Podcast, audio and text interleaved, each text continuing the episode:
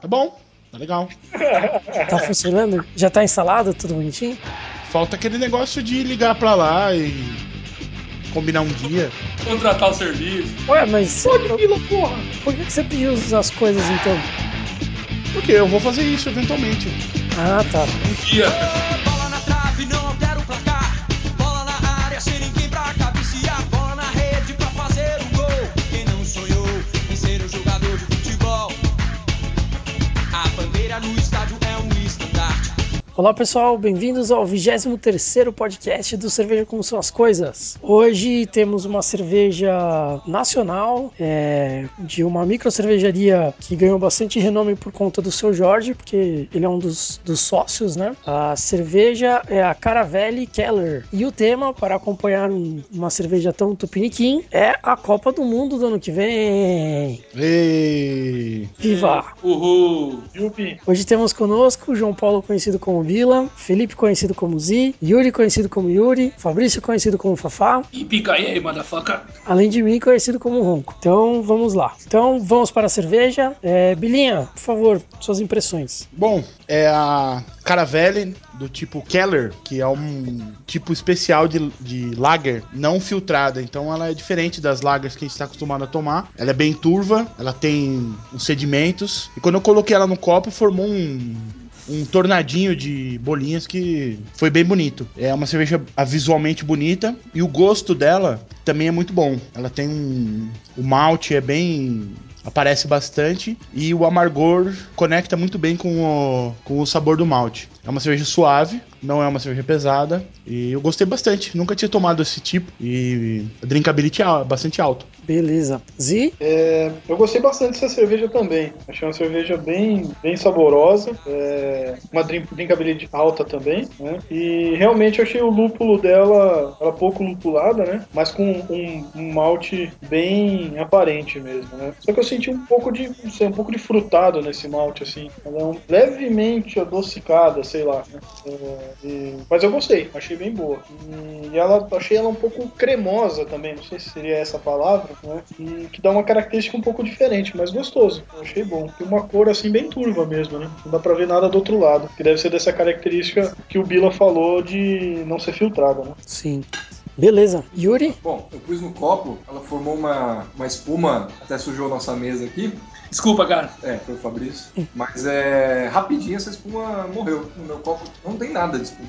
E não é uma espuma persistente, né? A cor dela, não sei se pode chamar isso de quase laranja, um amarelo. É o âmbar, né? O famoso âmbar. Bem turva, né? Por não ser filtrada. O aroma dela, eu achei muito lupulado, não achei pouco. Achei muito lupulado. Um aroma bem lupulado. Mas você põe na boca, é malte. É um sabor bem maltado, um amargor alto, do jeito que eu gosto, que o Zee gosta. Isso deixa pra mim, né, a drinkabilidade dela bem alta, tomaria bastante. Não achei ela pesada, mas também não é nem perto de ser leve. Uma cerveja vamos falar assim, no peso certo, né?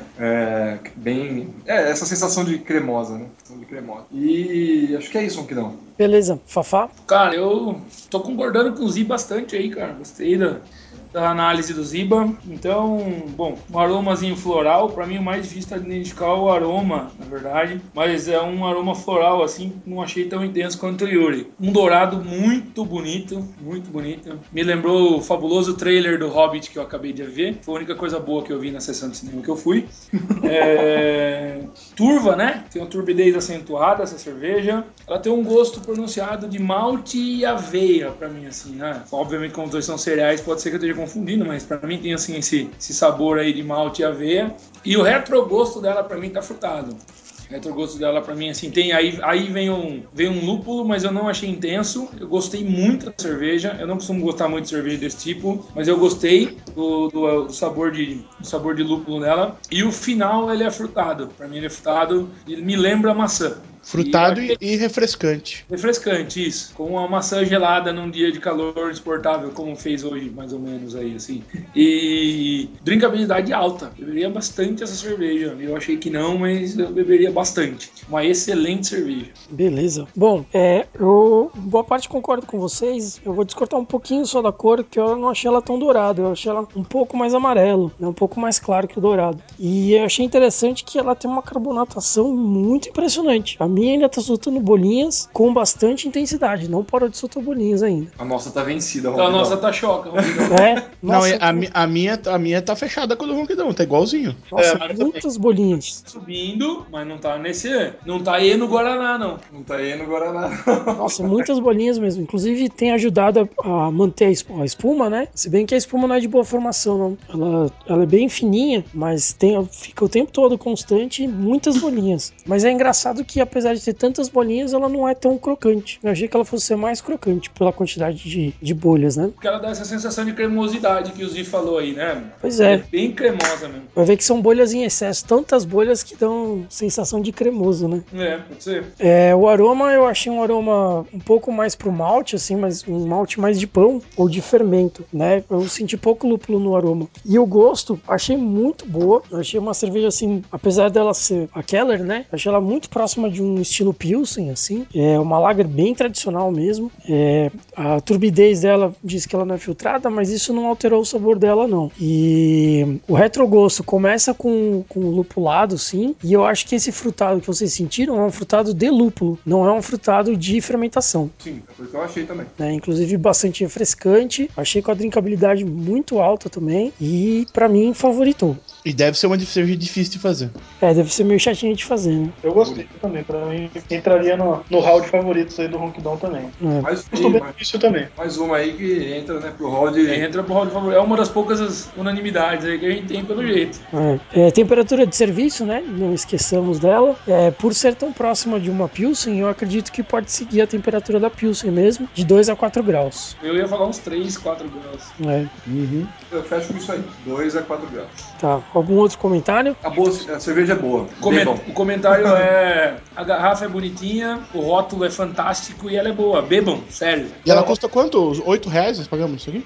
Acho que nem isso. É uma cerveja aqui pro hall do que a gente tá acostumado a beber no podcast, ela é uma cerveja barata. É, justamente. Por favor, quando forem comprar, ela não é barata nova skin, não é barata glacial.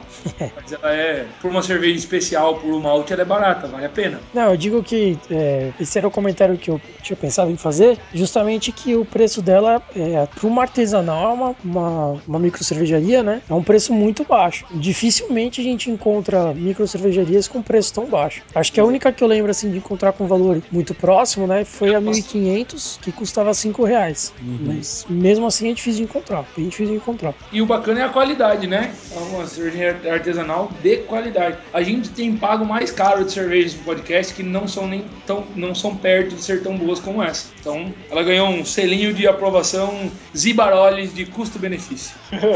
Uma cerveja zizística e fafística. É ou não é, Zee? É, concordo. Beleza, então. Vamos para o tema? Vamos. E no pé do morro tem ensaio geral. Eu quero ver gol, não precisa ser de placa, eu quero ver gol. 2 dias sem dormir, chega domingo de manhã, fica difícil passar sem um banho de mar. Tem a distância, a lotação, tumulto, então tô no favelinha. Tema de hoje, Copa do Mundo no Brasil. Eu montei a pauta aqui, só que... Você que criou a pauta, Katsu. Hã? Você que criou a pauta. Não, eu montei aqui pra gente discutir, né? E aí, acabei pensando depois que é mais interessante começar com as opiniões do que começar com as outras coisas. Ah, né? Eu acho. Não sei se vocês concordam. Ronquidão. Eu gostei da sequência que você pôs lá. Você é o capitão, Ronquidão. We are following your lead. Eu gostei da sequência que você criou lá no WhatsApp. Na sequência? Não, você que manda. Mas eu só tô falando que eu curti. Tá. Como eu não vi... Senta o dedo nessa porra. É que eu pensei em mudar pra opinião primeiro, não sei. Bom, beleza, vamos manter então a ideia original, né? Essa explicação aí seria explicação de por que existe a Copa, é isso? É, qual é a ideia da Copa, né? Que ela acontece a cada 4 anos, etc e tal. Esse tipo de coisa fica com vocês, que eu não tenho a menor ideia. Ô, louco, mano. Imagino que seja tipo Jogos Olímpicos, né? Para os países interagirem e tal, mas... Eu não falo... Você acha que isso acontece nos Jogos Olímpicos, Zee? Hã? Você acha que é para eles interagirem? Não entendi, o que você falou? Não, tô perguntando. Você defende a ideia de que é uma simples, entre aspas, interação, é isso? Não, eu imagino que seja alguma coisa semelhante a Jogos Olímpicos, mas é o que eu falei, eu não falo com conhecimento de causa porque eu não tenho a menor ideia, nunca parei pra estudar isso aí. Entendi. É uma curiosidade sobre a Copa do Mundo, né? É que a FIFA tem mais países associados do que a ONU. Que é muito curioso, né? Caramba, é bizarro mesmo. E o escotismo tem mais que a FIFA. E a FIFA manda mais do que o escotismo e a ONU juntas. Valeu. Excelente. É, mas, Bilinha, você que tá mais por dentro do mundo dos esportes aí, como é que você explicaria para um aluno seu que perguntasse assim, tio Bila, o que é a Copa do Mundo? Um puta negócio que tem interesse... O que é a Copa do Mundo? É. A Copa do Mundo é um evento esportivo. Ah, tá. Uhum. Se você faz... Porque é de 4 em 4 anos. Porque se você faz de 6 em 6 anos, fica muito longe. Você faz de 2 em 2 anos, fica muito perto. Aí perde a magia do negócio. Exclusividade. Então você faz de 4 em 4 anos e você vai fazendo ciclos de 4 em 4 anos, que é como o ciclo olímpico, né? E acontece em cada Olimpíada, né? Os atletas têm 2, 3 Copas do Mundo aí pra mostrar que vieram. Mas acima de tudo é um evento midiático. É onde a FIFA enche o bolso. Basicamente é isso. Lava a égua. É onde a FIFA enche o bolso e tem sempre uma distinção. Quando a Copa do Mundo é num país desenvolvido, como foi na Alemanha, né? No Japão, a FIFA joga com as regras do país. Quando é num país subdesenvolvido, aí a FIFA deita e rola. Como foi aqui no Brasil. Como foi na África do Sul. Então, finge que vai ter um legado, né? E você tem um... Você cria um estádio, gasta R$1 bilhão no estádio, em Campo Grande, em Cuiabá, onde não tem nenhum time, nem na terceira divisão do Campeonato Brasileiro. Ou em Manaus, né? Então, em Manaus ainda tem o Nacional que tá na terceira divisão. Mas bom, eu ia deixar isso pra opinião individual, mas... Diga-se que eles estão fazendo... A tendência é que eles só façam em países onde eles podem mandar cada vez mais. É. Não, então. 2000 nós já vamos ter Catar, depois Rússia. Será que eles mandam? Então, Catar é onde os sheiks mandam e a Rússia é onde a máfia manda. Então, será que a FIFA vai conseguir alguma coisa aí? Dinheiro. Com certeza, muito dinheiro. Muito dinheiro. Vai explorar a população. Aqui, a Dilma teve que bater o pau na mesa pra conseguir ingresso pra aposentado, porque os caras não querem nada disso. O cara quer dinheiro. Mano, é dinheiro. Então, que eu ia comentar na parte lá das opiniões, mas que eu puxei pra cá agora, é a questão de Manaus, né? O campeonato amazonense, apesar de ter o nacional e tudo mais, o campeonato amazonense de 2012 teve um público total de pouco mais de 5 mil pessoas. E o estádio de Manaus vai ter 40 mil lugares. É um público total, não é um público médio por jogo. É um público total, né? Então vai ter mais lugar do que todas as pessoas assistindo todos os jogos do campeonato amazonense. Aí tem a desculpa da geração de emprego, que vai ser usado para outras coisas e tal, bibibi, bobobó, piriri, pororó. Aí não vai, né? Mas por que não fez em Belém? Belém tem o Remo, tem o Paysandu, são times de tradição, que já enfrentaram primeira divisão, já foram, inclusive, o Paysandu já foi para Libertadores. Ótimo, né? Sim, mas a explicação para isso é simples. Força política, né? Sim. Qual é a força política de Manaus, qual é a força política de Belém? Isso está envolvido. É por isso que eu estava dizendo, perguntando pro Zee, quando o Zee comparou com as Olimpíadas, eu acho que é comparável às Olimpíadas, inclusive comparável na ideia de que não é nem um pouco só um evento esportivo. Eu diria para meus alunos abrirem o olho, que tem a ver com tudo, menos com um evento esportivo. Que legal, vamos competir e fomentar o esporte. Vamos encher a boca de dinheiro, quem tem mais poder leva e quem pode mais chora menos. Tem a parte esportiva... Porque tem que ter, né? Que também é interessante avaliar. Né? É interessante avaliar. Sim, mas ela é muito mais. Ela tem muitos mais shades of grey aí de não esportivo do que da parte esportiva. Que a gente poderia fazer um podcast sobre a seleção brasileira, como é que a seleção brasileira tá, o prospecto, como é que o Felipão vai montar o time, como é que tá isso, como é que tá aquilo. Daria pra fazer isso.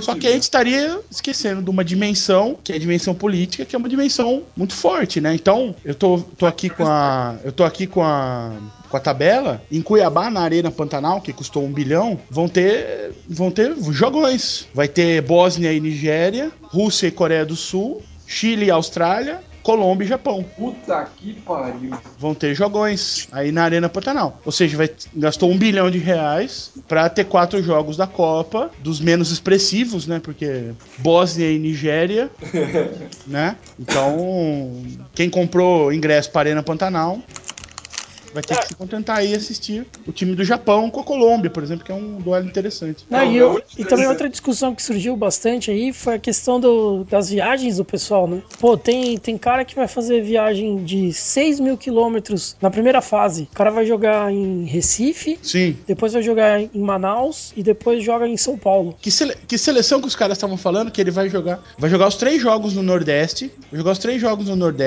acho que é Espanha, alguma coisa assim. Vai jogar os 3 jogos no Nordeste e eles vão ficar hospedados no Guarujá. Puta que pariu! E eles vão treinar no campo da Associação Desportiva Guarujá. Nossa. Mas a hospedagem... É aquele campinho que a gente passa na frente quando vai no Guarujá. Não, o que eu tinha visto era de uma seleção, acho que é a cabeça de chave do Grupo H, que ia fazer o jogo em Belo Horizonte, Rio de Janeiro e São Paulo. Era que uma das que ia menos viajar. E ainda por cima ia pegar 3 aeroportos que são bem movimentados, né? Agora, imagina o cara que vai fazer Cuiabá, Natal, Porto Alegre. A Bélgica, por exemplo. Viagem, né? A Bélgica é a cabeça de chave do Grupo H. O cara vai pegar climas diferentes. Ele vai jogar com 43 graus na cabeça em Natal. E depois vai jogar em Manaus com 187. E depois ele vai pegar 12 no Rio Grande do Sul. Mas olha, a Bélgica tá bem, ó. A Bélgica é a cabeça de chave do Grupo H. Ela vai jogar no Mineirão, no Maracanã e no Itaquerão. Tudo, ou seja, tá bem mesmo. Belo Horizonte, Rio e São Paulo. Já a Argélia vai jogar no Mineirão, em Curitiba e em Porto Alegre. Olha lá. Mas será que isso é pura sorte? Ou os caras estão cagando 1 quilo pra Argélia? Pois é. Mas até que tá bem aí, porque, né, você vai pegar clima frio, né, e vai pegar estádios bons. Não que tem algum estádio ruim, mas vai pegar, assim, estádios mais consolidados, né? A Croácia... Se tiver um estádio ruim, tem muita gente que tem que apanhar na sola do pé, tá certo? É, com certeza. A Croácia, que é do grupo do Brasil, vai jogar em Manaus. Não, ela vai começar Brasil e Croácia, abertura da Copa. Itaquerão. Depois ela vai jogar contra o Camarões em Manaus. Viado. Depois ela vai jogar contra o México em Recife. Nossa. Tá, então são... Os caras do México vão curtir, né? Vai ser como se estivesse em casa jogando no Recife. Né? No clima, tô dizendo. Gente. Sim. Ah, bom. Então, eu ia deixar essa parte mais pra frente, mas já que a gente entrou nela, porque realmente, quando eu pensei no tema, né, eu tinha pensado na questão política do negócio. Porque essa parte de frufruzinho e tal, a gente deixa pros outros podcasts, né? Vamos discutir política, afinal de contas. Vamos. Né? Vamos discutir um tema proibido. Então eu gostaria que entrássemos nas opiniões pessoais. O que cada um acha da Copa no Brasil. E aí eu começo com você, Fafá. Eu acho um embuste, uma falácia. Isso é gastar dinheiro nosso para enriquecer muita gente. É, obviamente, como tudo na vida, tem uma dualidade envolvida aí, certo? Sim. Temos todo o estigma que carrega desde 50, porque perdeu na final, biriri, bororó, tudo isso. Faz muito tempo que se queria novamente uma Copa do Mundo no país sul-americano. E na época que o Brasil foi escolhido, fazia todo sentido ser aqui e não em qualquer outro país. Nossa economia, ela estava muito mais estável do que ela está no momento, por exemplo.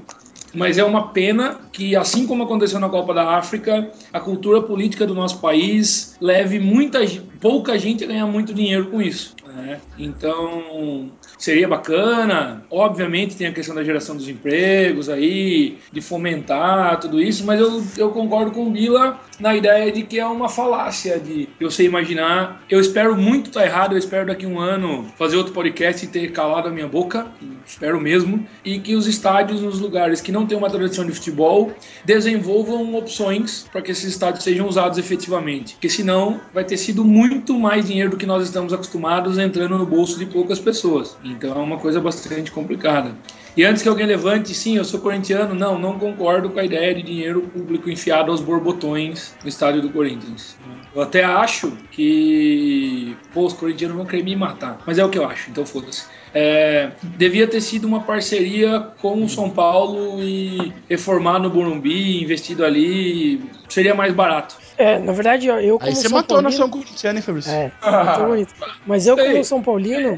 assim, uma coisa é o Fabrício que torce pro Corinthians, que quero muito um dia poder ir no Itaquerão e ver como é que é e tal. Estou feliz que nós vamos ter um estádio, como qualquer outro corintiano, mas eu até concordo com as isenções de impostos, mas com as injeções de dinheiro, porque daí eu não concordo com a injeção de dinheiro público em nenhum deles, não só no Itaquerão. Então, quero falar que como São Paulino, eu nem concordo tanto que seja em São Paulo, no Morumbi, porque lá o problema é muito sério, sabe? Ia ser uma discussão tão interminável pra conseguir desapropriar aqueles terrenos lá, ia ter tanto dinheiro envolvido que ia ser uma bosta, né? E os caras lá não querem metrô lá, não querem porra nenhuma, sabe? Ia ser um inferno, um transtorno, ia ter manifestações vezes 4 aqui, ia ser uma incomodação desnecessária. Eu acho que, na verdade, tinha que ter feito acordo com o Palmeiras, porque a localização lá do... bem mais central ali, né? Quer dizer, uma região que já tem um acesso mais fácil, né? Sim, tá do lado da Barra Funda, sim, tem espaço pra crescer, tem espaço pra fazer hotel, tem shopping do lado, sabe?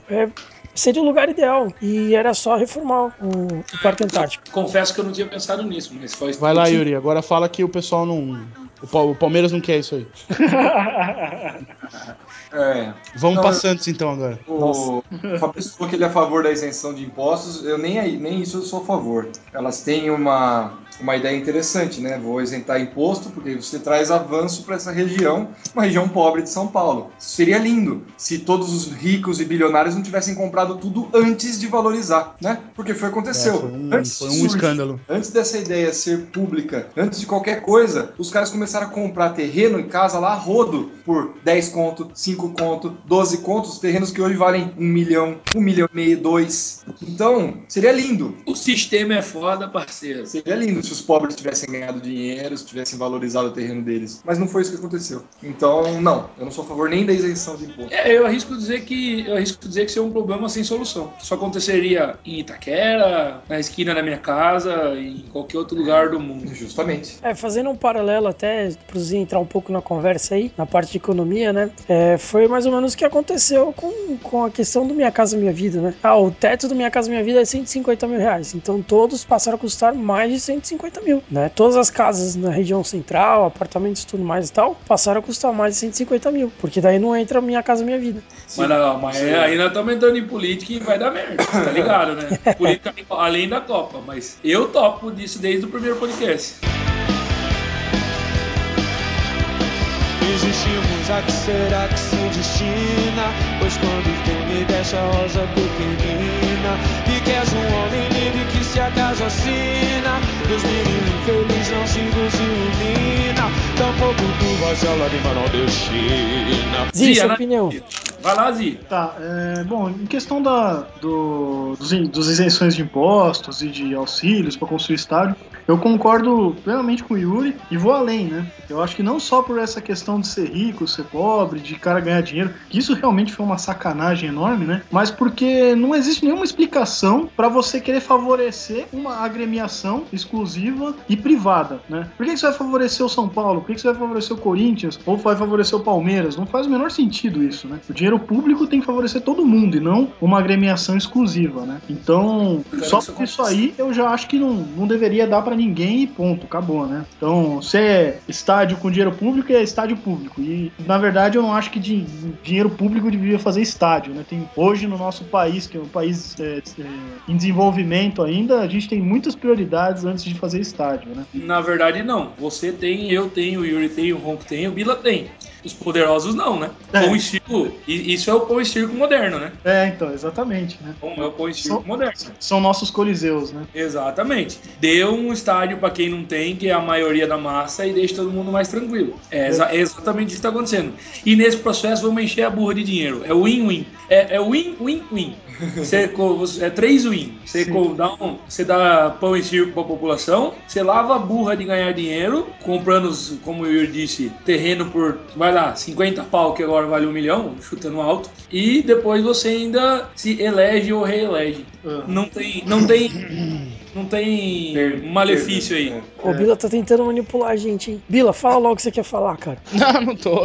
Eu tava com pigarro mesmo. E eu só gostaria de fazer um adendo disso que o Zee tá falando. Apesar de, no momento, estarmos discutindo Itaquerão, esse fenômeno, se a gente pode chamar assim, aconteceu no país todo. Sim, dos poderosos das regiões específicas, brigando para que a sua região tivesse uma construção de estádio, porque eles iam brigar para comprar tudo barato e foder todo mundo. Sim, sim, eu tava falando no geral, né? Eu falei assim que independente de quem for a premiação, né? Só quis deixar explícito isso. Ah, sim, sim. Então independente de quem for. E assim, saindo do estádio, mas voltando pra Copa mesmo, né? Aí eu concordo com o Fabrício, foi um fiasco, porque a Copa vai gerar empregos. Tudo bem, mas que tipo de emprego, né? É o pior tipo de emprego lá, mão de obra de pesada, né? E temporária. Acabou a Copa, acabou, tá todo mundo desempregado de novo, né? Então, o que adianta isso? Ah, vai gerar investimento em infraestrutura. Que investimento em infraestrutura, né? No Rio de Janeiro até eu passei por lá, tá rolando um negócio de um ônibus rápido lá, que eu esqueci o nome agora, que melhorou. Transcarioca. Isso. Aí fizeram lá um negócio outro, tentaram a privatização dos aeroportos e tal, mas tudo isso tá travado, não saiu do lugar, né? E sabe-se lá o que vem depois, né? Então, todo esse PowerPoint que a FIFA vendeu, né, e vai continuar fazendo isso, né?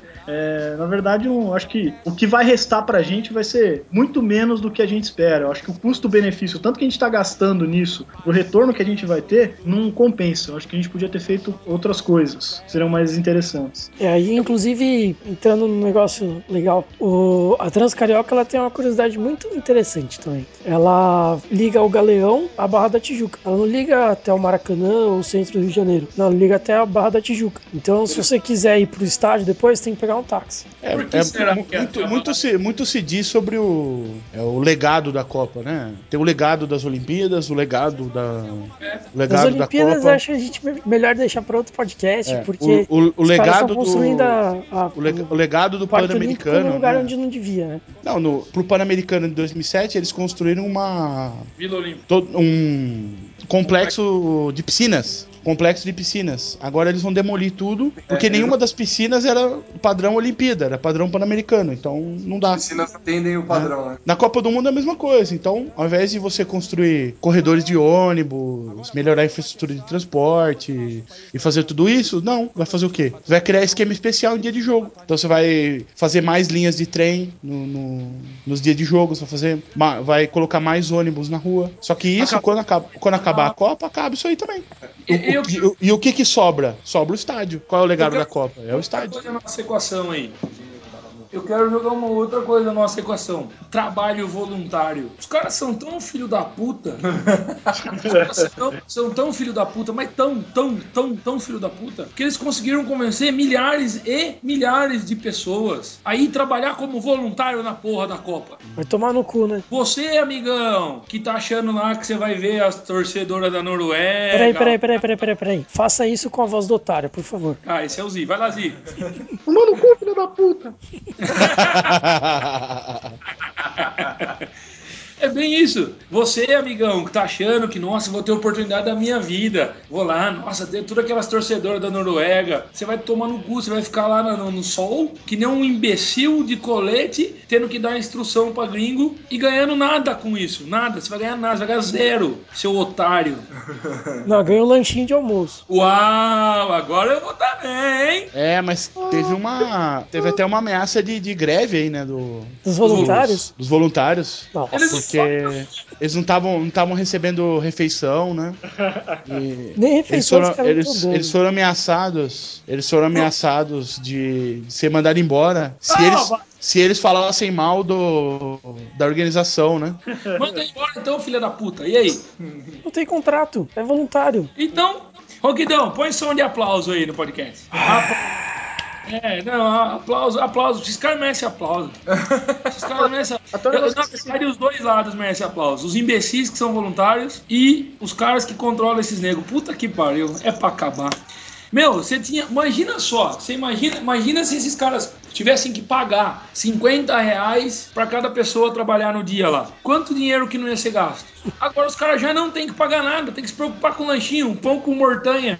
E não dá isso pros caras? Isso é um absurdo. Isso é... Até um negócio que eu esqueci de comentar, né?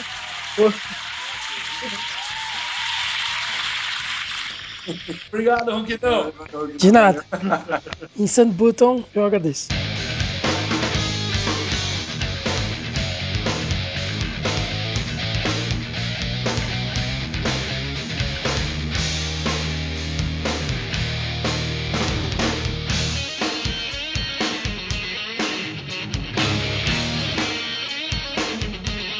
Então, até um negócio que eu esqueci de comentar, né? Que os caras fizeram isso, o negócio do pão e circo e tal, e sem querer acabaram dando um tiro no pé, né? Porque a história toda lá de Gigante Acordou, aquela merda escrota toda, né? Mas provavelmente teve uma grande participação pra desencadear aquilo, foi esse negócio de gasto com Copa, né? Tem muita gente indignada com esse negócio, né? E atingiu todo mundo, né? Ninguém saiu ileso desse negócio. Todo mundo levou porrada nesse negócio, então... É porque não teve diálogo com a população, né? É. O problema foi esse. No dia do sorteio da Copa, teve o anti-sorteio da Copa, que foi na frente do Maracanã, né? Eles fizeram o sorteio na costa do Sauípe, porque se eu faço no Itaquerão, que é abertura, no Maracanã, que é encerramento, ou vai dar pau, né? Ou em Belo Horizonte, que tem gente. Ou em Belo Horizonte, vai dar pau, né? Então eu jogo lá na costa do Sauípe, que é no raio que parta, e... Eles podiam ter ido mais longe. Eles poderiam ter feito no Acre. É, poderiam. Ou no Amapá. Não existe. Tá tudo bem, vai pro Amapá, né? Aí teve o anti-sorteio da Copa, que foi organizado por um grupo que talvez conseguiu a única vitória popular na Copa, que foi o... Eles não tiraram o pessoal dos índios Maracanã, que eles vivem do lado do estádio do Maracanã. Que ali no estádio tinha uma aldeia de índios, chamam-se Índios Maracanã. E eles conseguiram não tirar. Lá tem um museu indígena e tudo mais, tem uma galera indígena que vive lá. E os caras queriam, tipo, falou galera, até mais, vocês não são Copa do Mundo, então tchau. Nós vamos derrubar tudo, vamos construir estacionamento pro Maracanã que tem pouco. E os caras conseguiram virar o jogo, né? Parece que no Itaquerão eles também conseguiram alguma coisa popular em questão de ingresso, né? Mas é muito pouco, é mínimo. Eu não sei se é real, ouvi dizer, então é complicado, né? Mas tem um jogo aí, em algum dos estádios, que a capacidade é para 40 mil, que a quantidade absurda de 40 ingressos foi posta meia. 40. Eu não sei. Eu sei que no Itaquerão, quem é do entorno, no jogo de abertura, quem é do entorno, conseguiu o ingresso a metade do preço. Os operários que trabalharam na construção e as famílias também conseguiram ingresso grátis, vão assistir de graça a abertura. Nada mais justo, né? E só que são algumas coisas assim, né? Então, mas peraí. Eu estou por fora. Quanto é 50% do ingresso da Copa? 50% é tipo R$300? R$600 e 50%. O ingresso o ingresso depende, depende do jogo e depende da fase, né?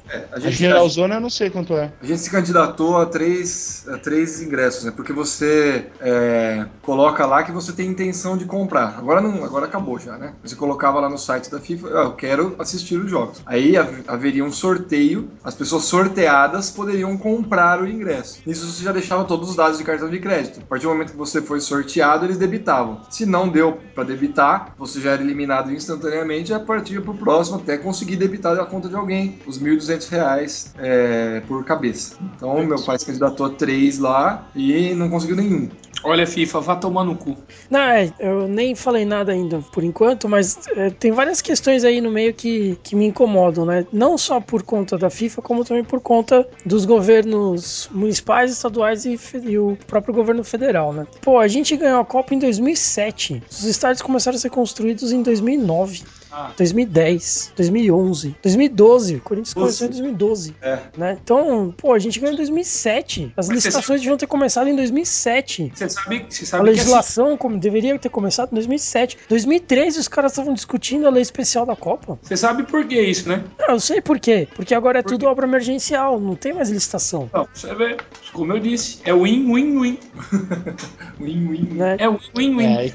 E aí ainda por cima, a FIFA... 2007, eles são obrigados a dar satisfação pra gente. São obrigados. E ainda por cima aí vem a FIFA e termina de cagar em cima, né? Porque você pega um jogo num país que o salário mínimo tá próximo aos R$700 e coloca o ingresso mais barato em 1.200, né? Como assim você quer fazer um evento popular que não leva em conta a população? Mas não é popular, então. Aí chegou, por isso que eu tava perguntando no começo lá pro Zee. É igual o Zee Olimpíada. Isso aí não é popular porra nenhuma, isso aí não é só disputa esportiva porra nenhuma. Isso aí é muito, muito mais política do que qualquer outra coisa, muito mais. Eles querem, nesses jogos, assistindo as celebridades e os políticos lá, né? Não é à toa que na entrada da FIFA lá em Zurique, o nome FIFA tá num tablado de ouro, né? Não é à toa.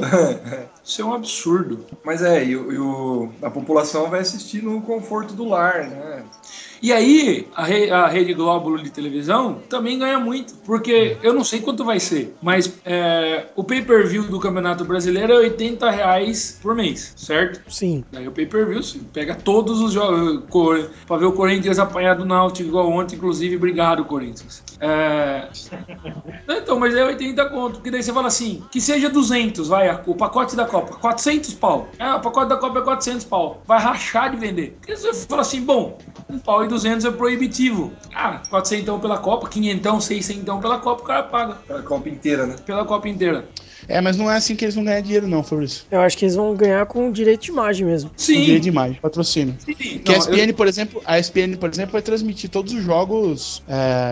Todos os jogos. Sim, Bila, mas eu tô dizendo assim. A Globo e a Sport TV também. Só também, que sim. A ESPN, a Band, a Record, quem mais quiser, vai ter que pagar pra Globo pra passar as imagens. Pagou, já pagou. Pra passar as imagens. Sim. E as TVs do Japão, da Alemanha, dos Estados Unidos, de todos os países da Copa, tudo mais. Todo mundo paga pra Globo. Eu tenho uma opinião, né? Eu tenho uma opinião. Quem tá precisando mais dessa Copa, mais do que o povo brasileiro tá precisando dessa Copa, mais do que o Felipão tá precisando dessa Copa pra o Brasil ganhar, é a Globo. A Globo precisa muito dessa Copa. Porque a Globo precisa fazer caixa. A Globo precisa fazer caixa. Só pra pagar fazer muito caixa. Porque ela tá... Não vai pagar. Ela tá... Em audiência, ela tá atingindo níveis históricos de baixa. Que dó. Então ela precisa muito dessa Copa. Até ontem a gente tava discutindo isso lá no Yuri, até onde o Brasil vai, né? Então, onde o Brasil vai. Peraí. Essa é uma perguntinha do Ronquidão. Então faça. Então tá bom. Então, uma perguntinha do Ronquidão.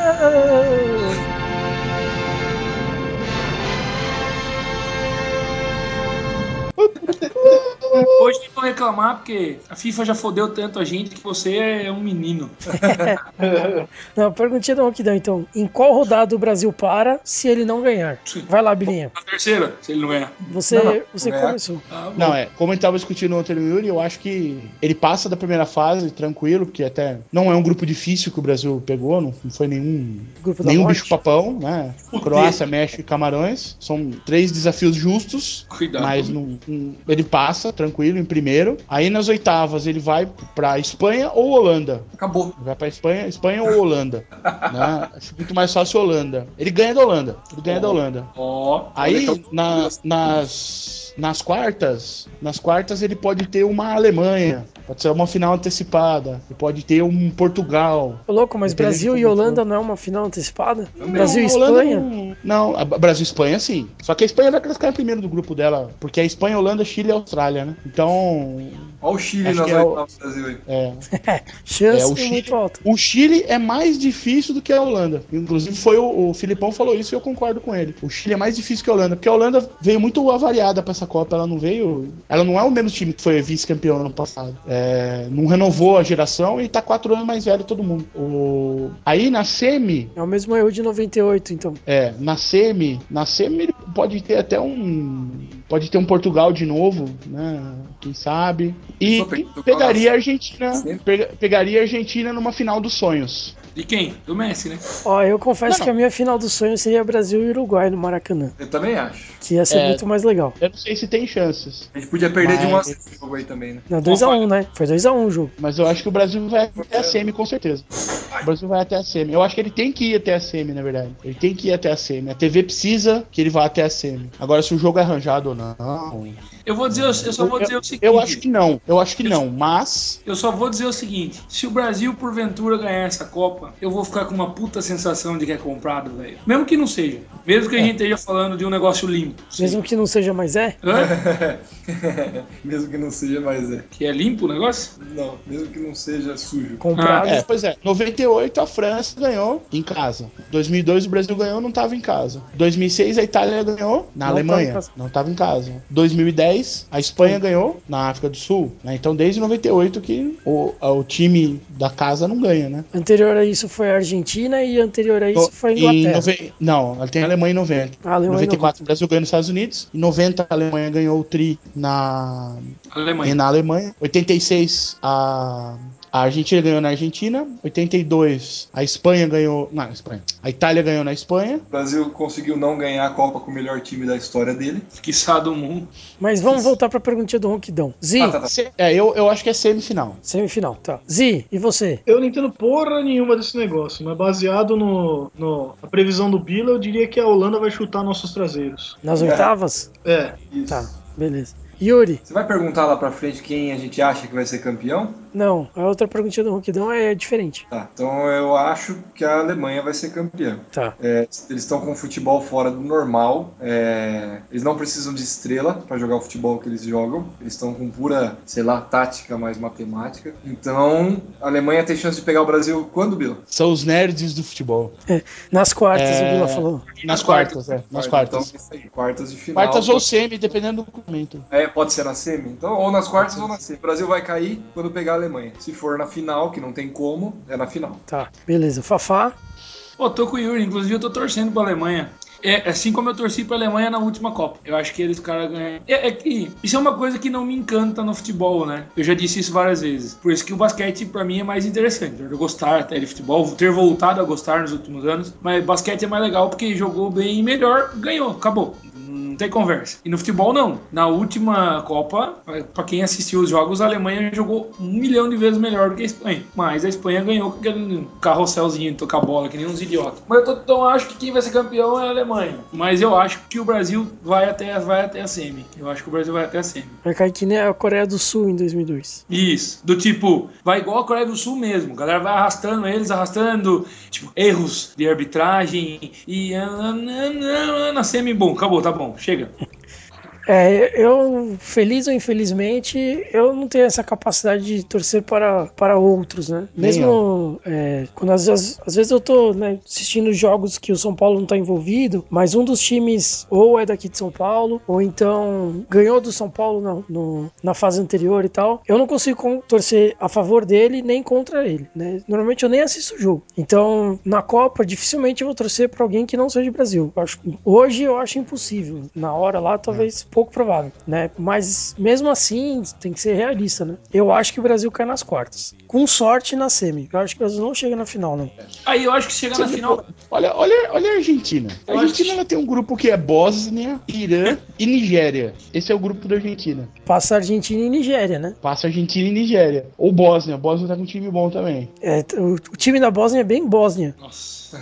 Ó, na mesma praça, no mesmo banco... Eu quero deixar bem claro aqui que eu não tô torcendo pra Alemanha. Eu apenas acho que a Alemanha vai ser campeã. Estou torcendo para o Brasil. Eu tô lá todos. Não, é o que o Fafá falou. 11-0. O Fafá falou. O Fafá falou assim, eu tô torcendo pra Alemanha. Sim.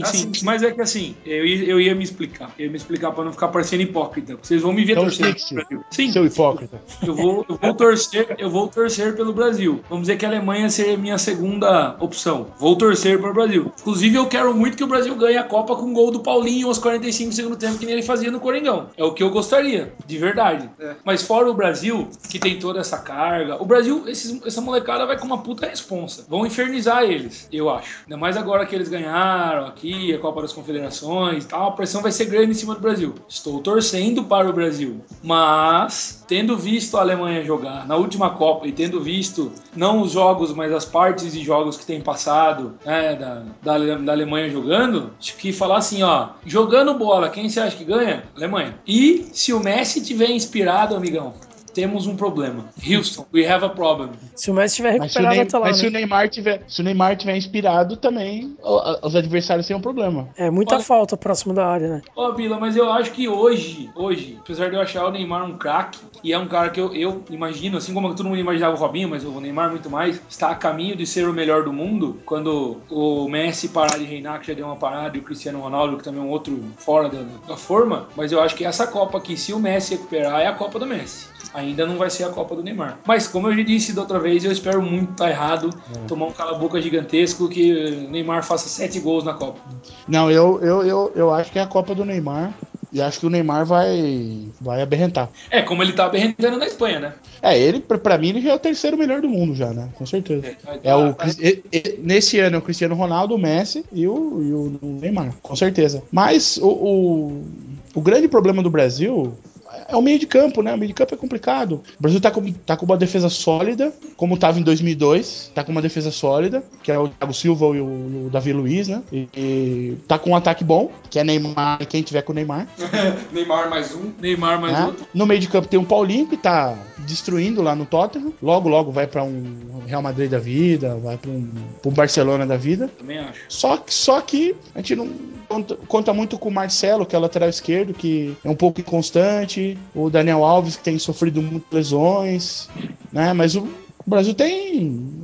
Mas você fala no quê? Pra ver se é o que eu imagino. Pra mim, o nosso maior problema é alguém no meio de campo, alguém de criação, um craque no meio de criação. Campo. Esse, porque, um Alex de 15 anos atrás. Oi? É o Alex de 15 anos atrás. É o Ricardinho de 10 anos atrás do Corinthians. É o Ganso no auge aqui. É Ganso e Neymar. Menos a mais. Ouvi mais de uma pessoa dizer, e mais de uma, entenda, umas 8, 10, que o Alex ainda hoje merecia espaço na seleção, mesmo com 263 anos. O Alex do Coritiba? É. O Alex do Coritiba. Nós temos uma cara... Não vai arriscar. O Felipão não arrisca. O Felipão vai levar o Júlio César, que é o goleiro do time da segunda divisão da Inglaterra, que não está jogando, mas ele vai levar o Júlio César porque é o cara da confiança dele. Não adianta. O Felipão é isso aí, é velho e ele gosta de mexer com o emocional do jogador, e ele gosta de botar o jogador em saia justa, em entrevista bomba, pra depois ele virar e falar: ó, tá vendo o que o pessoal tá falando de você? Você tá velho, tô falando que você não tá jogando. Ele mexe com o brilho do jogador e depois... Então vai lá e arrebenta. Depois ele leva a moral, né? É uma tática, E o Brasil não era favorito. Agora o Brasil é favorito. Falta um Kaká 2002, né? Falta um Rivaldo 2002. Um Rivaldo 2002. Aí, problema resolvido. E nós teremos um problema resolvido. É, porque o Brasil, o Felipão gosta muito de jogar no 4-3-1-2, né? Falta o 1, que em 2002 foi o Rivaldo. Em 2002 foi o Rivaldo, é o 1, o cara que aparece. O Paulinho não é o 1, o Paulinho não pode ser o 1, porque o Paulinho tem que segurar, tem que fazer contenção também. O Paulinho tá no 3, né? É, o Paulinho tá no 3. Então, né? mas eu acho que o Paulinho... Ele tem tentado com o menino lá do Atlético Mineiro, ele tem tentado com o Bernard, ele tem tentado com essa galera aí, só que ele não tá achando. Então o Brasil ainda está dependendo muito de momentos de brilhantismo do Neymar. O Neymar acha os espaços e serve os companheiros, ou faz tabelinha. Então o Brasil ainda está dependendo muito disso. Se ele jogar o que ele jogou na Copa das Confederações, aí nós vamos pra semifinal, pelo menos, com certeza. Ah, tranquilo, com certeza. Se ele jogar o que ele jogou aqui, tá difícil, pô, tá russo pra galera.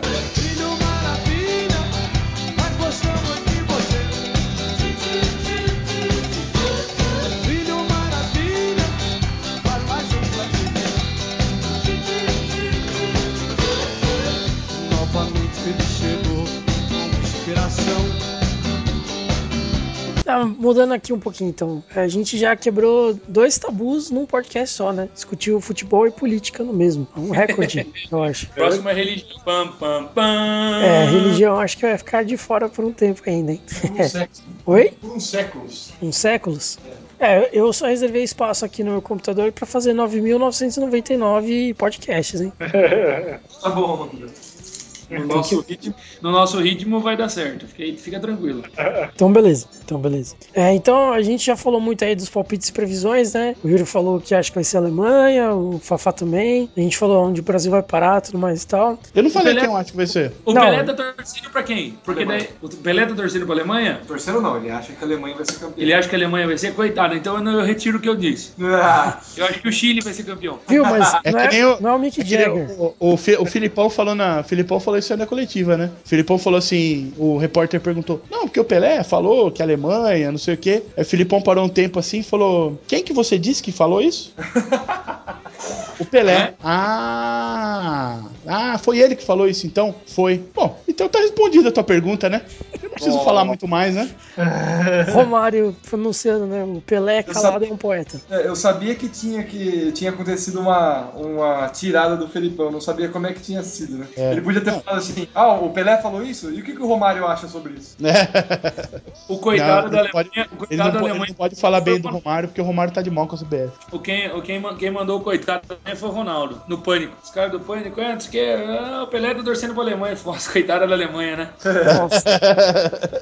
Falando na CBF, como é que vai ser o Campeonato Brasileiro do ano que vem? Vai ser Copa João Avelange? Não, eu acho que... Caíram 2 cariocas, cara. Caíram 2 cariocas. Eles caíram mesmo? Caíram os 2. Não vai ter virada de mesa? Pois é, não, então, acho que vão anular algum jogo aí, vão cancelar ponto de alguém. Não é possível. Não, eu acho que não. Não vão permitir um negócio desse.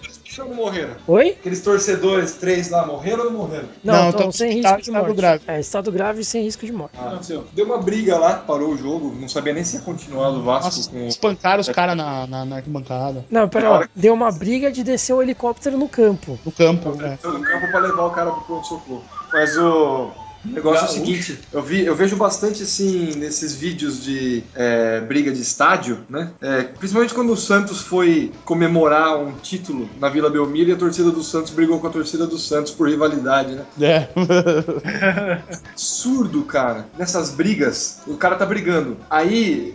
de repente acerta um soco, uma paulada, uma coisa, o outro cai, desmaiado, inconsciente. O outro continua batendo no corpo caído. É que não tem juiz do UFC pra tirar, meu. Cara, eu acho isso um absurdo. Mas eu fui no 15 Corinthians, em Piracicaba, pô. 15 Piracicaba e Corinthians. Terminou o jogo, os caras do 15 começaram a xingar os caras do Corinthians.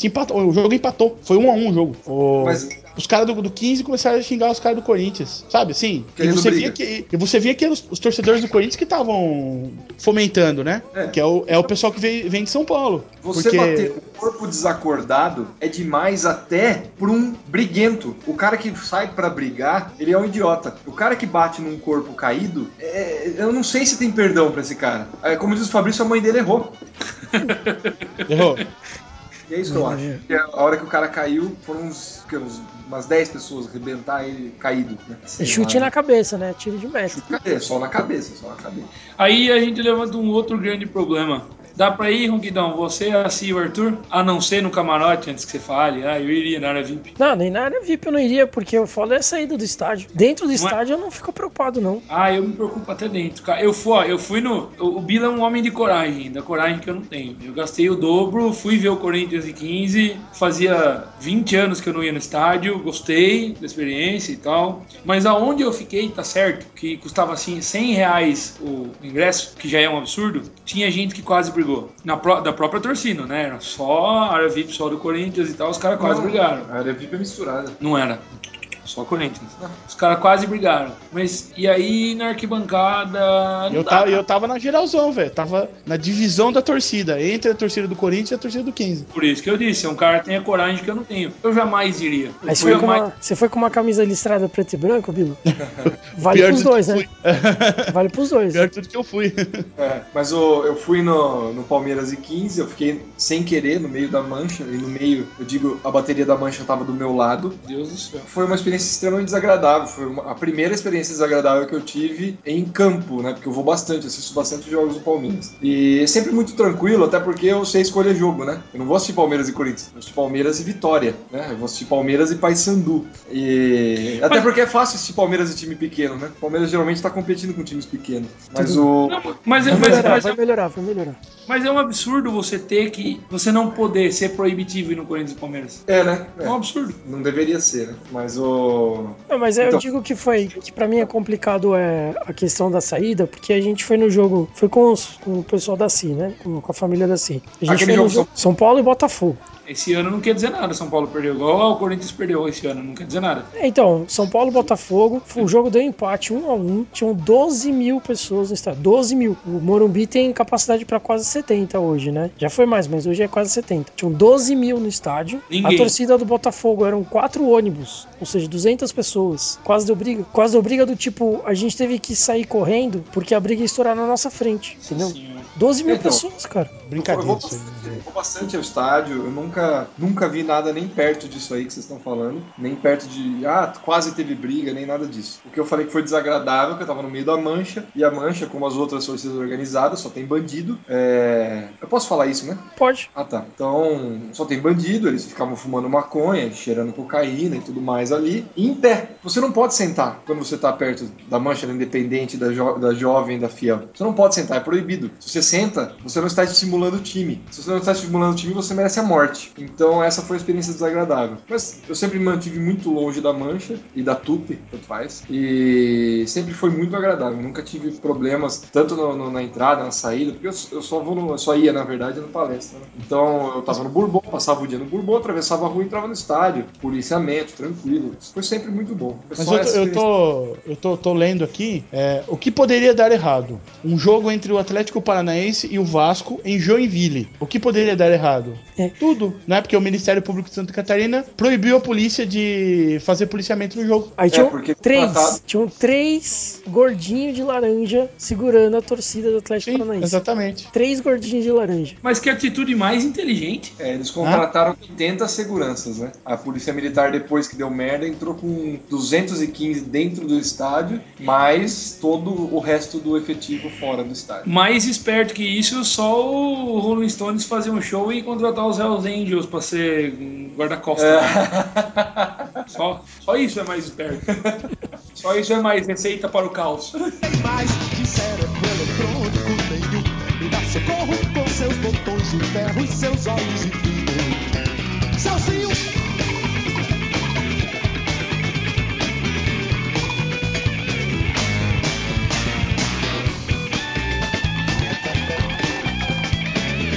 Bom, mas vamos voltar pra política, vai. Vamos voltar com uma perguntinha do Ronquirão.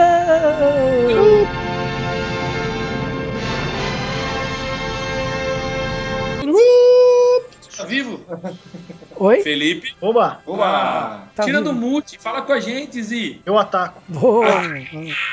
Eu ataco. Perguntinha do Ronquidão, vai. Nem tudo que a gente viu sobre a Copa aqui é cagada. Tem alguns acertos também, né? Então eu quero que vocês elenquem qual é o maior acerto e qual é o maior erro da Copa aqui, né? Da Copa que vai acontecer aqui. E eu começo com vocês, Zee. Shit, man. O poder é de você. Bom, o maior acerto, então eu vou alfinetar os caras, só pra eles ficarem putos comigo. Foi a retomada das privatizações que voltou aí. Aeroportos, rodovias e tudo mais. Que vai trazer muito desenvolvimento pro país. E o maior erro acho que os caras mandaram muito mal. Pelé pra variar, né? Não considera. E o Ronaldo com a história do estádio que com o hospital não tem Copa. Sei lá a frase, mas foi muito ridículo aquilo. Os caras mandaram muito mal, né? Com o hospital não tem Copa. Não, eu procuro pra vocês, hein? Também tá no meu top. Então foi engraçado, mas foi, acho que, um dos maiores erros aí. Os caras só levaram porrada depois, né? Beleza. Fafá. Maior acerto? Eu sou um cara casado agora, então é arriscado falar isso, mas o maior acerto é a torcida feminina da Holanda e o maior erro é ficar sem a torcida feminina da Suécia. Sem a Suécia, pois é. E o Ibrahimovic ainda disse, uma Copa sem a minha presença não vale a pena ser assistível. Ô, louco. Mas eu gostei do jogo que era decisivo Portugal e Suécia, que o Cristiano matou a pau e ele fez um gol e ele falando, eu estou aqui, do tipo, eu tô aqui, né? Não é assim. Não é assim. Cristiano Ronaldo pode ser mala, mas eu gosto dele. Eu acho ele melhor. E eu acho ele foda. Eu também acho. Eu prefiro ele no Brasil do que o Messi. Não. O Messi é perfeito. O Matias já dizia isso na mesa. Só que o Messi ser perfeito. Yuri, tem uma boa aqui, ó. Fala, menino. A frase do Ronaldo é a seguinte: não se faz Copa do Mundo com hospital. Tem que fazer estádio. Aí tem o meme, é o Stallone e o Chuck Norris, assim... Ronaldo disse que Copa se faz com estádios e não com hospitais. Agora avisem pra ele que suruba se faz com mulheres, não com travestis.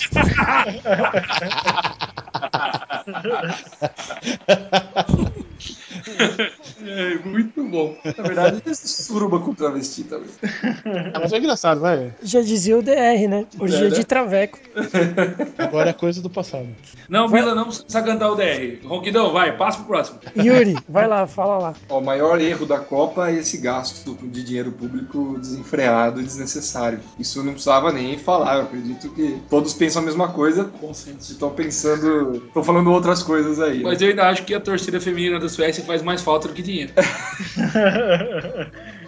Então esse gasto de dinheiro público é um absurdo, né? Com tantas prioridades aí. Bom, não preciso falar. E o maior acerto da Copa é... Os holofotes estão virados para o Brasil por um tempo, pelo menos. Acredito que isso vai trazer investidores. Com esses investidores vai vir dinheiro, né? O dinheiro que foi gasto é público e o dinheiro que vai vir vai para iniciativa privada, né? Mas é... Receita para o sucesso. É, algumas pessoas... certamente serão beneficiadas. Lógico, os milionários, ricos, bilionários serão mais. E indiretamente, alguns pobres vão ganhar dinheiro. Isso é fato, né? Vendendo santinho, vendendo camiseta, bandeirinha. Sanduíche de perninho na porta do estádio. Que seja isso, entendeu? E que as empresas que cresçam com isso gerem mais empregos. Isso é um acerto. Beleza. Bilinha? Bom, eu acho que o maior erro da Copa é a própria Copa. Porque se for pra fazer a Copa com a FIFA mandando no governo, não se faz Copa. Não era pra se fazer Copa. Tá errado. Então acho que a FIFA mandar na legislação brasileira, a FIFA mandar no jeito como, né, o governo age. E o governo, para variar, foi muito tímido na resistência à FIFA, né? O governo se afastou um pouquinho da FIFA, mas não mandou um recado. Quando o Jerome Valco da FIFA lá fala que tinha que dar um pé na bunda, não sei o quê. Bom, falou um monte de merda, né? A Dilma tinha que ir a público e tinha que falar assim, vai tomar no cu, sabe? Não pode ser assim. Não pode ser assim. Exatamente. Aliás, esse é um dos grandes efeitos do governo brasileiro. Falam mal do Brasil, metem o pau no Brasil, justamente e injustamente, e... ninguém fala nada. E ninguém fala nada. O governo é muito tímido. Porque tem interesse lá também, né? Tem rabo preso lá. Isso é um problema sério. E o ponto positivo pra mim é a própria Copa também. Eu acho que vai ser importante a Copa aqui no Brasil. Vai ser positivo em muitas questões, até com geração de empregos, né? Foi interessante para essa construção de estádios. E é legal ter um evento esportivo grande assim aqui, né? Você tem que analisar ele na devida perspectiva. Não pense que quando terminar a Copa o Brasil vai estar mudado, vamos ser um novo país, já somos desenvolvidos, já... Não é isso que vai acontecer. A gente poderia aproveitar muito melhor essa onda, poderia aproveitar muito melhor essa maré. Mas nós não vamos, porque o governo é muito passivo nesses casos aí. Permitiu que a lei geral da Copa, por exemplo, é uma piada, né? É uma piada. Quem tinha que estar lá nos estádios era o povo brasileiro. Era nós que tinha que estar lá no estádio. O ingresso tinha que ser barato para nós estar lá no estádio. Estudantes tem que ser mais barato. Para professor tem que ser mais barato. E é o povão que tinha que estar lá. O povão que tinha que estar lá, não adianta. E camarote pra elite, vai fazer o quê? Né? Mas quem tinha que dar oportunidade... Agora, eu não tenho oportunidade em nenhum jogo desse aqui. Eu não tenho dinheiro nem pra ir em Bósnia e Irã. Muito menos pra andar de avião nessa época, que é uma exatamente, né? De péssimo gosto. É vero. Eu não tenho. Eu poderia, como eu tô perto de São Paulo, eu poderia assistir Uruguai e Inglaterra. Olha. Jogão. Poderia assistir Holanda e Chile. Poderia assistir Coreia do Sul e Bélgica, um bom jogo, né? Poderia assistir uma oitava de final, poderia assistir uma semifinal, vai ser em São Paulo, mas não tem dinheiro. Então acho que esse foi o principal... a Copa foi pensada só pra elite, só pra variar, né? Uma coisa que no Brasil nunca é feito. Sempre pensado no povo primeiro, né? Você ia ter que ter sorte. Você ia ter que ser sorteado pra poder pagar. É, exatamente. É bem isso mesmo. Mas agora, se você quiser comprar ingresso, não tem como? Tem, você pode ir lá no Mercado Livre e ele tá 4 vezes mais caro. Não, mas não tem tipo, mas eu vi que já venderam 340 mil ingressos, né? Nos 5 primeiros dias, né? É, o que eu vi que aconteceu lá no Rio com o pessoal é que o cara, um dos caras lá foi sorteado e aí debitaram direto no cartão dele, né? Ah, é? Vou comprar um ingresso da Copa aqui, peraí. E aí o outro não tinha sido sorteado ainda, mas ele falou assim, mas eu tô preocupado porque na verdade eu não tenho limite no meu cartão pra cair em todos os jogos. E aí se você não tem limite pra cair em todos os jogos, não serve. Então ele tava ligando pro banco dele pra aumentar o limite dele pra ter certeza de que se ele fosse sorteado não ia ter problema. Uhum. Só que ele tinha comprado um ingresso pra final, né? Tinha pedido um ingresso da final. Sim. Se dos três primeiros jogos tá R$1.200... Imagina na Copa, velho. Imagina na Copa. Eu preciso de justiça na ponto positivo aqui. Eu esqueci de falar da torcida feminina da Alemanha e da Espanha. Pronto. Bom, pra mim, o ponto positivo, né, o maior acerto da Copa aqui é a questão da entrada de mais pessoas, né? Que nem vocês falaram aí. Então, às vezes o cara vem assistir um jogo, só que o cara é um empresário no país dele e ele vê um potencial de mercado aqui e resolve trazer alguma coisa. É, tipo uma cervejaria artesanal que tá começando. É, alguma coisa assim, né? Jovens sonhadores. Aliás, Águas vai ser sede de alguma seleção? Não, Guarujá vai.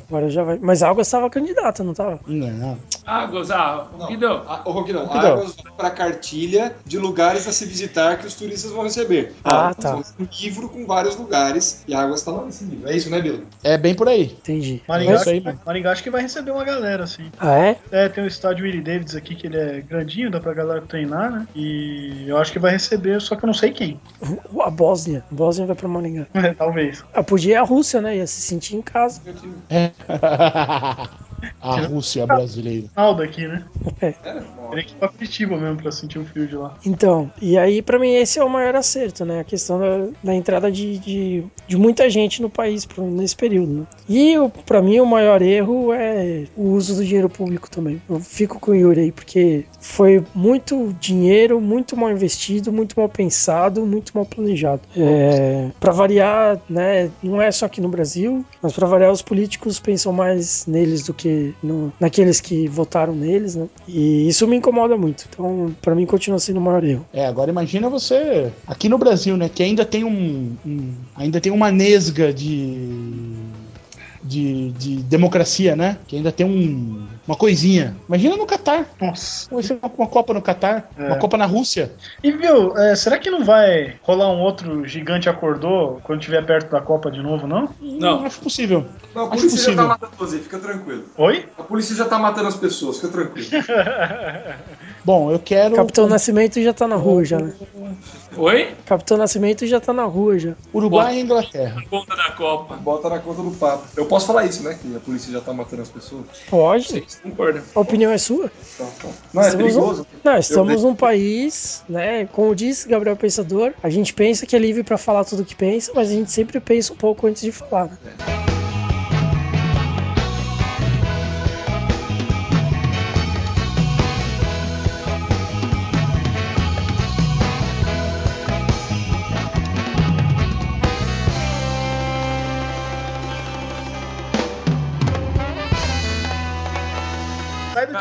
Para de comprar ingresso ilegal? É tão ilegal que o Bila até caiu, né? Sim. Ô Bila, você tá comprando pra Copa de 2014 ou pra Copa de 50? Tô comprando pra Copa de 2014. Tem certeza? Bila. Tem o selinho do Fuleco? Tá aqui, 60 conto, velho. O Fuleco é ridículo esse nome também. Só que é assim... Mas sabe por que é Fuleco? Aí, olha porque o pulo do gato. Porque teve um filho da puta que patenteou o nome Tatu Bola. Um filho da puta que patenteou o nome Tatu Bola. E aí não podia usar na Copa. O cara gastou R$5.000 pra patentear o nome Tatu Bola? Pois é, cara. Vai entender esse mundo, né? O cara não permite... Tatu Brasil, Tatu Brasileiro. É, que legal de Tatu Bola, porque é a bola. Já, né? Eu coloco aqui pra comprar o ingresso. Categoria 4, que é lá no meio do nada do estádio. Atrás da coluna. Aí ele pergunta assim: você quer retirar os ingressos num centro de ingressos da FIFA, ou você quer que seja entregue por correio. Quero que entregue por correio, claro. Aí sobe de R$60 para 119. Nossa! Porque a taxa de entrega no seu país é R$59. Ô, louco! Imagina para entregar na Bósnia. Isso aí justifica. Imagina só, o carteiro vai pegar lá o ingresso no centro da FIFA e vai trazer correndo até a sua casa. Por isso que custa R$69.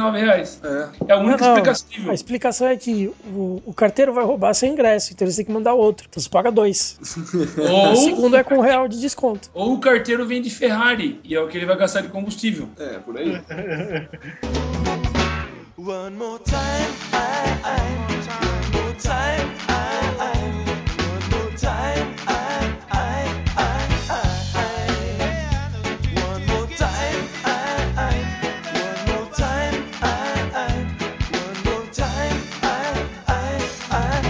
E as desculpas pra jogar os jogos mais escrotos pra um horário que ninguém vai assistir? Alguém viu isso? Eu não vi quais são as desculpas. Não vi também. Não, jogaram... Não. Teve um jogo lá, sei lá se era Irã e Bósnia, sei lá, que os caras jogaram, tipo, acho que era... Vai ser 3 horas da tarde, uma coisa assim. Que é um horário que, tipo, todo mundo vai estar trabalhando, não vai ter jogo do Brasil, então não vai ser feriado, aquela coisa toda. É um jogo que não vai ser assistido, né? E aí eles, ao invés de jogarem pras 3 horas porque é um jogo que ninguém vai assistir, eles falaram que jogaram pras 3 horas pra acertar com o horário da Ásia. É interessante. E na Ásia vai ser 3 da manhã, quando todo mundo tá em pé. Exatamente, então tá certinho o horário lá. E nas fábricas da China tá todo mundo em pé, trabalhando. Em pé, literalmente, né? Em pé, literalmente, trabalhando literalmente às 3 da manhã. Bom, vamos pra harmonização, então? Harmonização.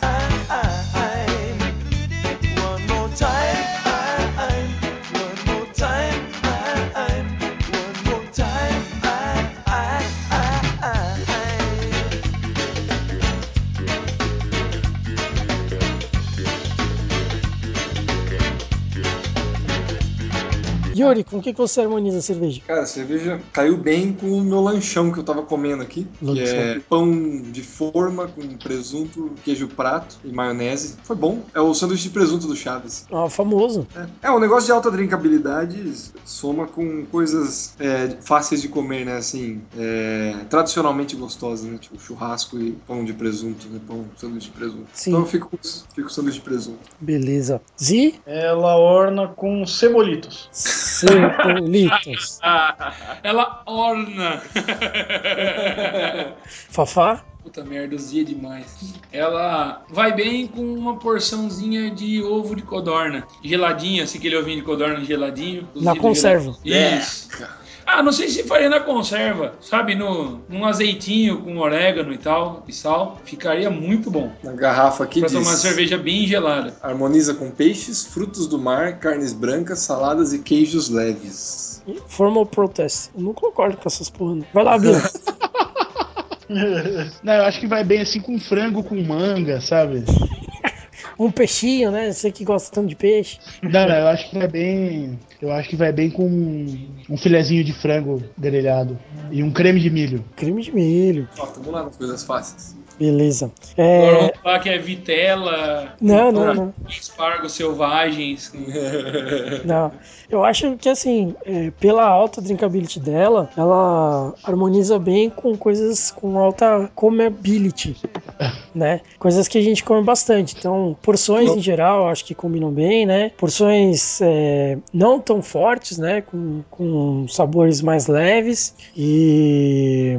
pratos também que a gente costuma comer bastante, como, por exemplo, churrasco, né? Que fica a tarde toda comendo e tal. Porque acompanha o ritmo da cerveja, né? E a cerveja acompanha o ritmo dessas comidas também. Então, acho que ela harmoniza por semelhança, né? Então, a semelhança seria justamente o fato de ter uma continuidade de comilança alto. Isso aí. Legal, bacana.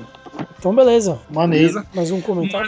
Maneirucho. Galera, obrigado por nos ouvir. Compartilhe aí, porque a gente tava fora, afastado. Nos ajude. E lembre-se, não seja voluntário. Ainda mais da Copa. Conselhos do He-Man. É então, isso aí, Cris. Então, beleza. Esse foi o nosso 23º podcast. Semana que vem teremos mais uma cerveja, mais um tema. E teremos um final de ano muito especial. Aguardem. Falou, pessoal. Falou.